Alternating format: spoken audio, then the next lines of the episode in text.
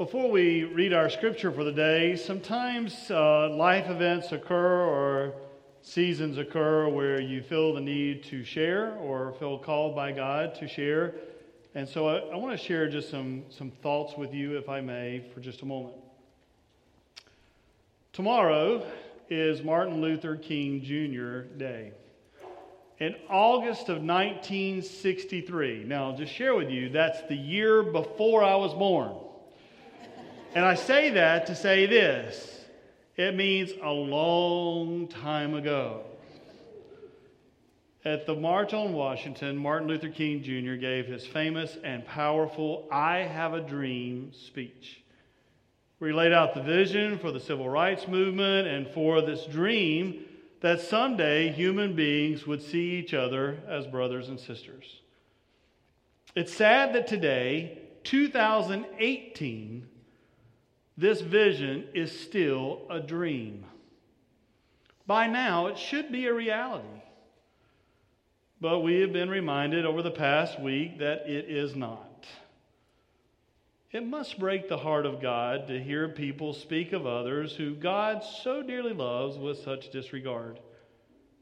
When we fail to see other human beings as human beings, as brothers and sisters, we do not see as God sees.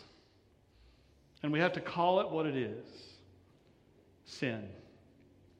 Paul makes it clear in Galatians 3:28 there is no longer Jew or Greek there's no longer slave or free there's no longer male and female for all of you are one in Christ Jesus. Peter proclaims in Acts 10:34 I truly understand that God shows no partiality but in every nation anyone who fears him and does what is right is acceptable to Him. Over my years of ministry, I've had the sacred privilege of traveling to so many countries, and, and I've been in some very remote areas. And every place that I have been, God was already there. And I've been blessed to meet people of so many races and languages and cultures. Some had wealth, Others were in desperate poverty. But each one of them, however, were divinely created in the image of God. And I am blessed to be considered their brother in Christ. Jesus taught us, Thy kingdom come, Thy will be done on earth as it is in heaven. For this to occur, we must see others as human beings that God so dearly loves and remember that Jesus Christ died for the whole world and not just for us. Mother Teresa challenged us to see in each person we meet Jesus Christ Himself. We grew up singing. Jesus loves the little children, all the children of the world. Red and yellow, black and white, they are all precious in His sight. Jesus loves the little children of the world. Will you pray with me? Almighty God, we pray for your grace and for your forgiveness. Help us to name our own prejudices and to repent. Teach us to see others as you see them and to love our neighbors. We pray for our world and for our nation and for our leaders. Thy kingdom come, thy will be done on earth as it is in heaven through Jesus Christ our Lord. Amen. Our scripture this morning is actually a proverb. It's a very short proverb, but it's one of my most favorite scriptures. Proverbs 29, verse 18. Proverbs 29, 18, where we read, Where there is no vision, the people perish. This is the word of God for the people of God. Thanks be to God. Let us pray together. Almighty God, we give you thanks for your holy word and for the privilege of studying it together. And now, as I stand before these, your people, I pray that this would be your message and not my own through the name of Jesus Christ. Amen.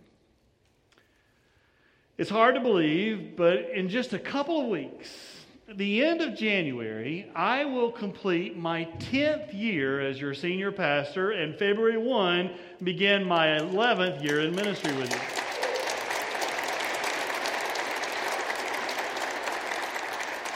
Now, I'm glad you applauded at that part and didn't wait to go, so is he saying it's, it's over? It has been a privilege to be in ministry together, and over the last several months, as we've been thinking about moving from 10 to 11, what does that mean? And what is the next level for this church? What is, the, what is God's vision for this church? And where is God taking this church to be? And our staff parish relations committee has been wrestling with it as, as I've been seeking to discern with them. And our, our lay leadership teams have been wrestling with it, with it as we've been discerning together. And our clergy have been wrestling with it. Our staff leadership team has been wrestling with it. And, and, and I've asked the bishop to wrestle with me with it as well. So we've had lunch together a few times looking at you know, what is God's vision and God's dream for this church in the future. And as I look back over the last 10 years, I, I have a tendency to place the, the, the history of this church or my relationship and ministry together with you in, in three phases. And phase one was, was that original phase of healing and, and recovery. It, it was a, a challenging time. The church had gone through uh, some crisis situation, and, and it was a painful time. And I, and I will confess to you very honestly, it, it was the most painful time of my entire ministry. And, and it was about the only time I'd ever got to the point of really considering do I want to do this anymore? Or do I want to leave the ministry? But, but God got us through that time, and we've gone through a time of recovery, we've gone through a time of healing, and, and God has been doing some amazing things. So, the second five years, we've been looking at, well, how do we gear up for ministry? How do we structure for ministry and position for ministry? And, and it's been amazing to just kind of see how things have occurred and and we now have a ministry, for example, in Monroe, where they've just wrapped up finishing a bilingual, multicultural worship experience. That's part of this church's ministry. And, and, and we just, I just left the 1010 service because, well, then we, we were growing to the point that, that we couldn't put everybody in the 930 service. And if, if we take the 930 and the 1010 and try to put them together, we don't have a space big enough. Praise be to God for that. God's doing some amazing and and great things. So we've been looking at structuring and forming and staffing and getting us ready. Well, now we're at the threshold. It's phase three time. And, what does that mean? What does that look like? I mean, one of our options is to go, yep, we're rolling all right right now. I mean, we're a little light today, I'll just go ahead and tell you. But other than that, we're, we're rolling all right. We're just, we could just kind of bring in about what we lose out. We'll, we'll just kind of do all right. But as much as I read the scripture, I can never see where maintenance is God's mission. So, what is the next level? What is God's vision for this church? And, and who is God calling this particular church to be and, and to do? So, I love this scripture because, again, it says, where there is no vision, the people perish. Now, if you actually get into that Hebrew and, and kind of break it out a little bit and you look at some other translations, it, the scripture is where there's no prophecy. In other words, it's not our vision, but a vision from God, a prophetic vision that God is expressing, that God is showing us. Who does God want the church to be? And so some translations actually translate it where there is no revelation the people perish. In other words, what is God revealing for this church? Eugene Peterson paraphrases the scripture, and, and a paraphrase is different. It's, it's actually taking the scripture and putting it into everyday language, but in the message, Proverb 29 18, he paraphrases the scripture this way. He said, if, if people can't see what God is doing, they stumble all over themselves. But when they attend to what he reveals, they are most blessed. So, the challenge for us then as a church is to discern God's vision. What is God's vision for the church? Our, our task and challenge then is, is to pray Jesus' Garden of Gethsemane prayer, where we pray, Not my will, but thy will be done. Because if, if we're not careful, we'll get our agendas in the way of God's agenda. And I'll just tell you what I've learned over the years in ministry. Some of the things I've learned, one of them is that, that my will and God's will are not always the same, but God's will always turns out better. So the challenge is to discern what is God's will and put aside my agenda and, and, and, the way it always has been to see rather what God is calling it to be. What does it mean then to be faithful? That's the question. What does it mean for this church to be faithful to God and God's vision? That's what we're praying about. It's what we're wrestling with. And, and I think for us to be able to discern faithfully, we have to then also step back and go, well, what is the purpose of the church? And, and what, is, what is God calling a church to be anyway? And, and one of the tasks that we need to understand is, is that the church belongs to God. I love, I love the scripture in Matthew chapter 16 when, when God is asking you know, Jesus is asking the disciples, Who do the people say that I am? And then he asks the disciples, particular, Who do you say that I am? And finally, Simon speaks up and he goes, I know who you are. You are the Christ. You are the Son of the living God. And, and Jesus says, Blessed are you, Simon, son of Jonah, because God has revealed this to you. And I'm going to change your name. I'm going to change your name to Peter, which means little rock, but upon this Petra, this rock of faith, this understanding of who I am, I'll build my church. And I love that. Jesus says, I will build my church. You know what that means? I will build means that it's a divine institution. This church is not called to be a human institution, it's called to be divine, built by God. And Jesus said, I will build my church.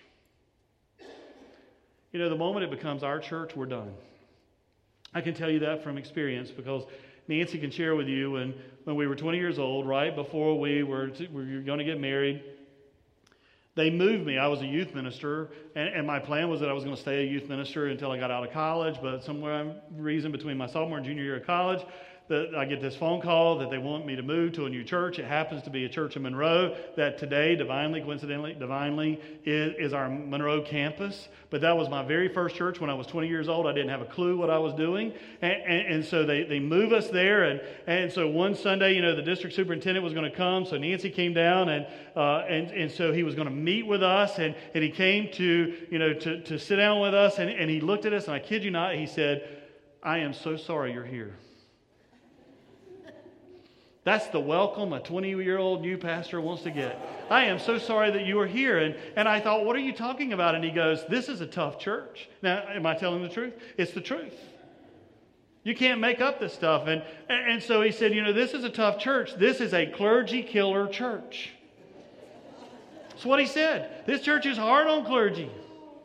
He said, as a matter of fact, he said, You know, their whole ministry for you is going to be to put you through school. That's the only ministry they have. The only ministry they have is to put you through school. So I just want you to focus on your education. Now, if you decide you want to try to leave the church, I, I will back you up. But I'm just going to tell you, it will not be easy. I mean, here I was, I was terrified. Like, how do you go home from here? I mean, you know, can I leave? And then I met her. I never believed in demon possession until I became a pastor. But I met some people that you go, you just can't be that evil on your own. And, and I, I, had, you know, I had some people getting all up in my face, and there was one lady who came up to me one day, and, and she put her hand on her hip, and she put her finger in my face, and she goes, I just want to tell you right now, you just need to understand this. You need to get a hold of this. This is my church. This is my church. I want you to know my grandfather donated the land for this church. My daddy helped build this church, and this is my church. I was here before you got here, and I'll be here when you're gone. Which was true.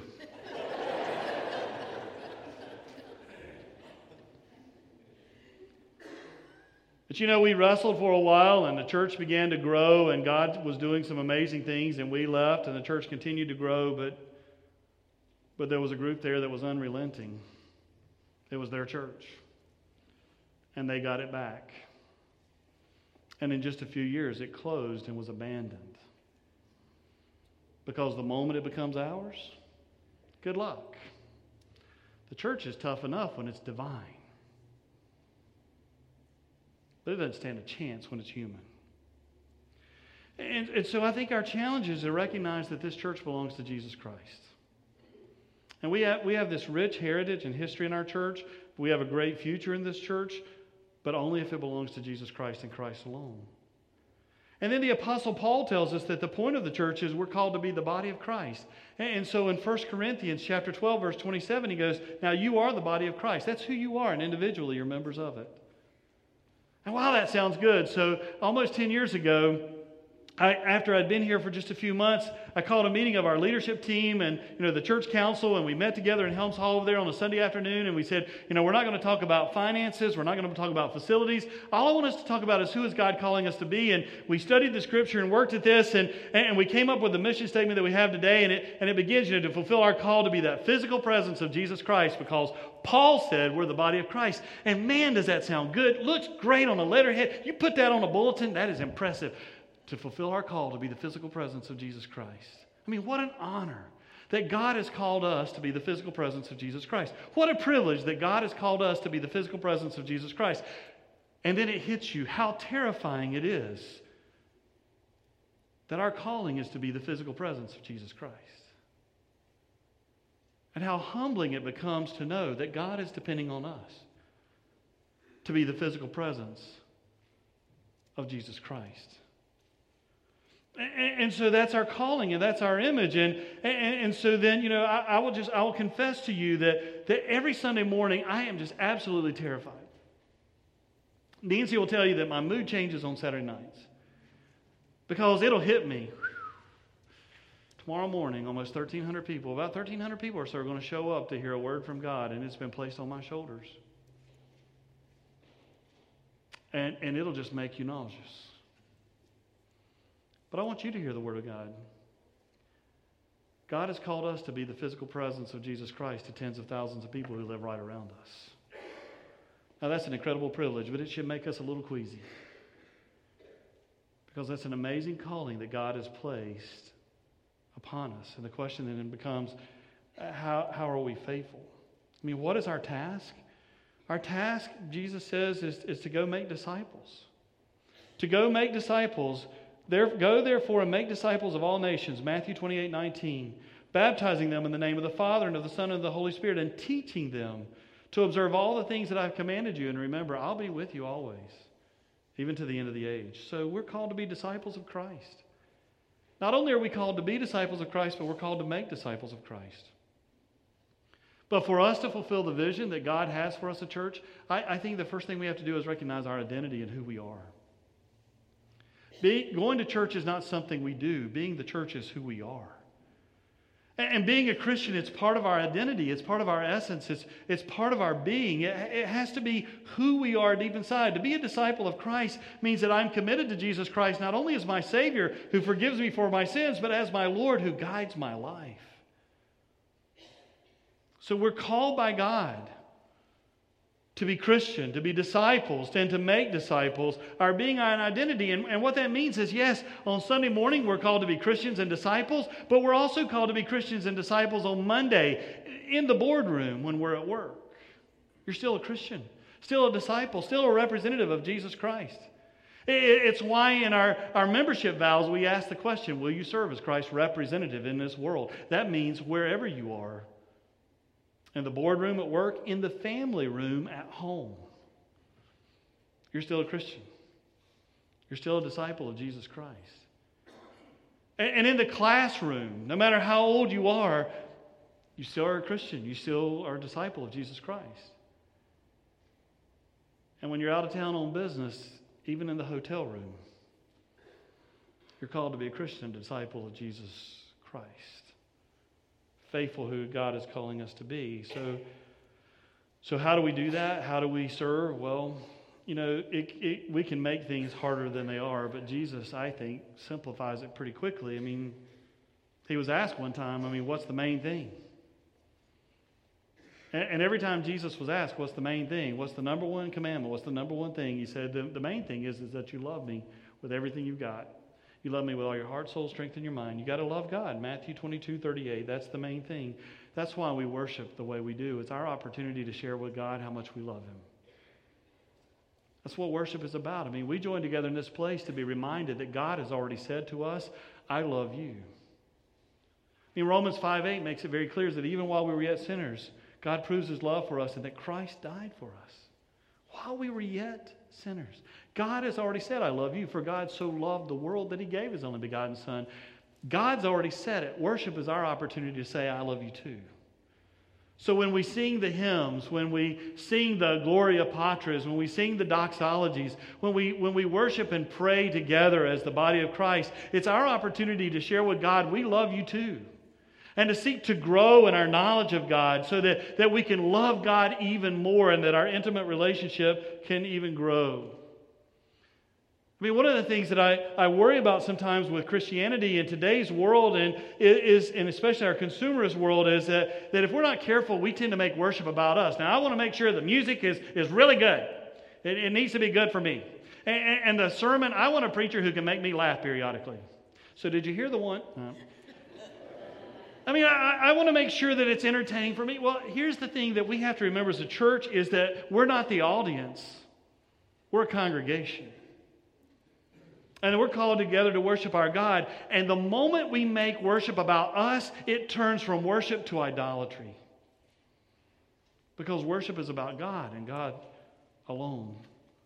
So we sing our praise to God and, and we seek to grow in our faith. I mean, part of the great commandment of loving God with all that we have is that we're in a relationship with God, and that takes some effort. And so we seek to grow, and that's why we're doing life group open houses, and we have classes that are meeting right now, and Bible studies that meet throughout the week, and morning and afternoon and evening, and all different times where the people of God can get together and study. And, and I was sharing at the 9:30 service. Marty Cook was sitting there on the front row, and I said, you know, one of my favorite days is that one day a week when I come to the office, I can't hardly find a parking spot.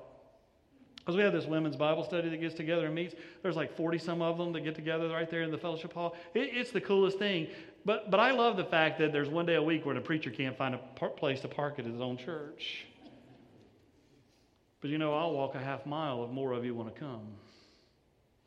Because isn't that what we're about? Is seeking to grow and, and, and, to worship our God and to study the scripture. And, and as we were thinking about, you know, with life groups and Bible studies and classes, we started going, you know, what, what should be our goal? We should set numbers because everybody tells you you need to set a number. So, what's our percentage of, of how much of the, of the congregation should we want to be involved with, you know, Bible study classes, life groups, something beyond the worship experience? And, and so, you know, you can actually connect with other large churches and you can ask them what percentage do you have, what percentage do you have, and you can get all these averages and all these numbers and things like that. And, and then it hit me, you know, we can't do that. I mean, how do we say it's our goal that 65% of our people are involved in growing in their faith? Or how do we say, you know, is it 40%? Is it 50%? Is it 70? Is it 75? Is it 80? I mean, what does it sound like to go, we hope that two, or, two out of three of you are growing in faith? So let's just kind of lay it out there. Let's set the goal at 100%. Is it realistic? Well, we'll leave that between you and God. But isn't it God's goal that all of us are growing in our love for Him one way or another? So we'll just kind of set it at 100 because God loves every one of us. And then Jesus always gave us a buy one, get one. And so the second commandment was that we, that we love each other. And that's, that's one of the reasons we serve the way that we do. It's the other reason we have life groups and Bible studies too, is so that we can get to know each other. But it's one of the reasons why we have our, our missions programs and our local missions programs right here in our own community and right down the road at our Monroe campus. And, and, and it's one of the reasons why we do the regional stuff and why we do the foreign ministries and missions because we're actually called to, to serve and care for each other. That's why we do the care ministries for people that are going through grief or divorce or who are lonely or whatever might be happening in their lives. One of the challenges, you know, when you're in a, in a larger church and you're in an affluent community is that we go, well, you know, we budget very highly for missions, and we do. I mean, we have a, an amazing local and foreign mission budget. I mean, it's just amazing what God is doing in and through the life of this church, and we are grateful to God for each one of you and for your generosity. But we're called to incarnational ministry as well. I mean, we're not only called to make an offering to those who are hurting and those who are poor and outcast. but we're called to get to know them, to hold their hands and pray with them, to rub elbows with them, to eat at the same table with them, and share life together. You know, God teaches us that in, in the fact that when God came to us, He came to us. John 1 teaches that, that, that the Word became flesh and dwelt among us. It actually means He pitched His tent among us. It means He, I'll live where you live, I'll, I'll live with you, I'll walk with you, I will share life with you. And if we're called to be the physical presence of Jesus Christ, then when we love each other, that simply doesn't mean that, that we send to you, but we live with you because ministry is incarnational. It has to be people to people. So as we look at who God's calling us to be, we've got to be in relationship, genuine relationship with others. And, and then Jesus said one final thing. There's the Great Commandment, there's the second Great Commandment, and then there's the Great Commission. Matthew 28, to make disciples of Jesus Christ. I love the way Paul puts it in Romans chapter 10, verse 1. Paul says, Brothers and sisters, my heart's desire and prayer to God for you and for them is that they may be saved. But then he starts scratching his head a little bit and he gets to verse 14. He goes, But how are they to call on one in whom they've not believed? And how are they to believe and one of whom they've never heard? And how are they to hear without someone to proclaim him? And how are they to proclaim him unless someone is sent? Got good news for us. You're sent. Because Jesus said, Go make disciples. He did not say, Gather together and make sure the doors of the church are unlocked so if people come in, you can welcome them. He actually said, No, go. You go and make disciples. I came to you, you go to them. So our challenge is to make disciples. Well, I know I'm running out of time. So one of the things I've learned over the years too, being in ministry by having great leaders and lay leadership in the church, you know, some are coaches and some are executives and some are performance people. And, you know, you, you've taught me a lot over the years. And, and one of the things that I've learned is, is that when you're presenting something, you should always ask, if I were against this, why would I be against it? And if we were to try to lay out a vision or something that God's calling us to do, what are the blocks? What are the, you know, what are the roadblocks? Who are the blockers? And, you know, what are the things that we need to deal with? And so I started thinking about what are the obstacles for us being who God's going to call us to be. And, and I started, you know, trying to make a list. But you know what number one on the list was? Us. I mean, I, I really think that the greatest obstacle to us fulfilling God's vision is us. I mean, God has all kinds of power and ability, but God's calling on us to be the physical presence. He's calling on us to be the body of Christ. So we're the greatest potential obstacle. I think that means that we really have to look at ourselves and examine and ask ourselves, what is my commitment and my passion? To be in a covenant relationship with God and to live as the people of God and to be the church that God has called us to be. And it's, it's something that, that I've been wrestling with with our clergy. You know, what is our commitment? What is our passion? And, and what is the next level for each of your ministries? And, and it's something we've been working with with our staff leadership team is what is your passion? What is your commitment? And what is, what is our commitment to the next level to be the people that, that God is actually calling us to be? And so now I ask you as the congregation the same question that we've been wrestling with is, is what is our commitment? What is our passion? And what is our commitment to be the people that God has called us to be as the church? You know, as I, as I was looking at this list too, you know, one of the other things that, that came to my mind were our facilities. Although, you know, you go, isn't that about the craziest thing you've ever heard, our facilities? I mean, we are so blessed as a church. When the bishop and I were talking, as I shared with you a few weeks ago, we were talking about you know, how blessed this church is. I mean, how many other United Methodist churches in the Charlotte region have 23, 24 acres all together on this side of the road? On this side of the road alone, we have 23, 24 acres of land. I mean, that's just almost unheard of. I mean, we have this beautiful sanctuary, education building, got a family life center, the youth center. I mean, when we moved here, it was between our son's sophomore and junior year of high school, and you will not win Father of the Year if you do that to your kids. But, but when I saw the youth center, I mean, one of the things when I came home, I said, but you got, you got to know that the youth center is absolutely incredible. And I mean, the place that's designed for youth to be in ministry and to grow in faith, is, it's absolutely unreal. I mean, we are so blessed in this church. And, and, and I mean, we have over 400 children on this campus on this side of the street alone during the week. I mean, it's absolutely amazing between our preschool and our academy. God is doing some incredible things. We have ball fields now behind the Family Life Center. The other day I came by and all these children were on, uh, out there on the backyard, you know, just playing and throwing balls and frisbees and all kinds of stuff. And it was just so great. It's, it's opened up our doors for our sports ministries where, you know, through Upward and Other, we're able to bring people onto the campus of this church and, and they get to hear a message of Jesus Christ while enjoying a time of fellowship and sports together. And it's just an amazing thing. So we are so blessed here. And then just go across the road to the original campus, and there's another six acres over there. I mean, right here in downtown Prime, Weddington. And over there, that's where our offices are, and the fellowship hall where we have Bible studies that occur. Many of our support ministries occur, our scouting ministries and other things occur over there. Our Mother's Morning Out's going on over there, and, and, and there's just something going on over there all the time. It's amazing. But then just go to the traffic circle, and on that corner, there's another six acres where the little brick house is, that where our youth minister lives, and the white house beside of it called the Himby House, where we, we have Bible studies and life groups and meetings and all kinds of things that are occurring in there. I mean, what a privilege to be able to have a place like that to meet. So, I mean, you start adding it all up and you're going, this church has land. We are blessed. How many other churches have that kind of land and location? This sanctuary sits on the highest elevation in Union County. You know what that means? Everyone looks up to us.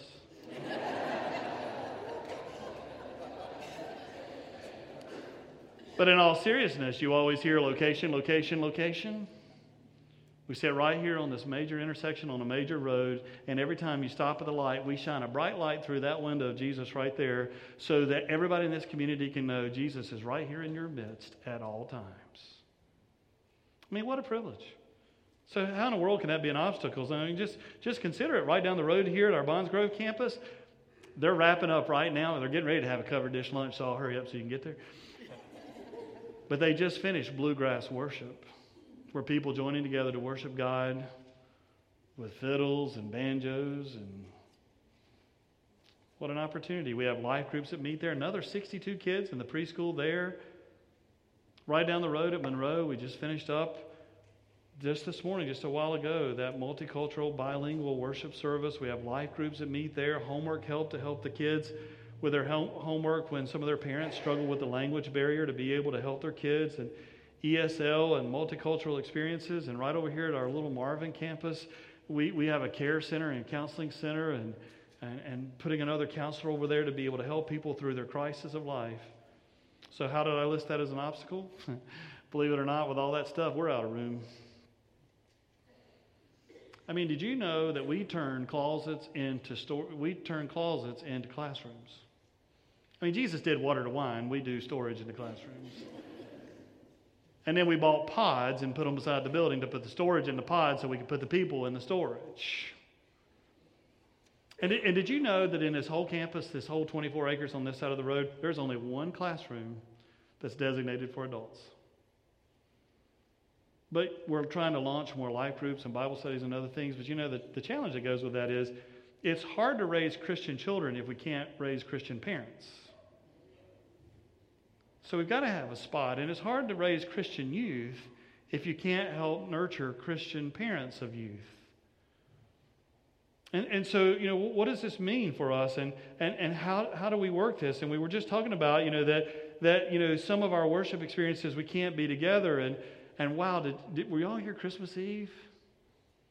It's amazing. So God is blessing, but we've got to figure out what does that mean for the future? What does that mean for tomorrow? And, and so don't go saying, oh, did you hear that the preacher's building a building? Because did you know that if, the, if we decided today we wanted to build a building, it'd be three years before we moved into it. By the time you actually got it drawn and, you know, all the things that you have to do and then get it built. So don't go saying the preacher's building a building. He didn't say that. The preacher's saying we're asking what is God's vision for the future. Because if you wait till you need it, it's too late. So we're just asking.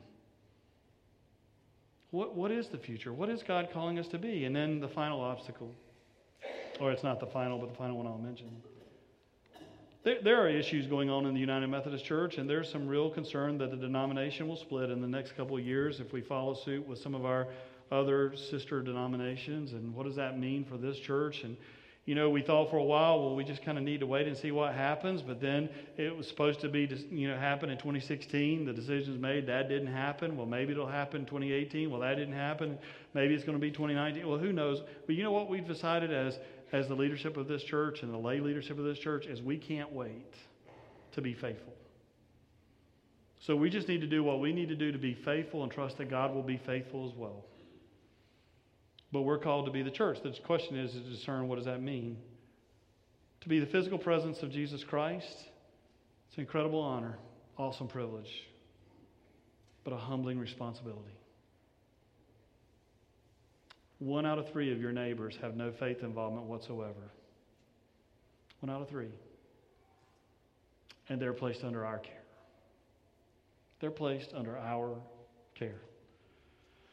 So I, I, just want you to know the potential for this church is unlimited. God's vision for this church is absolutely unlimited, other than if we limit it.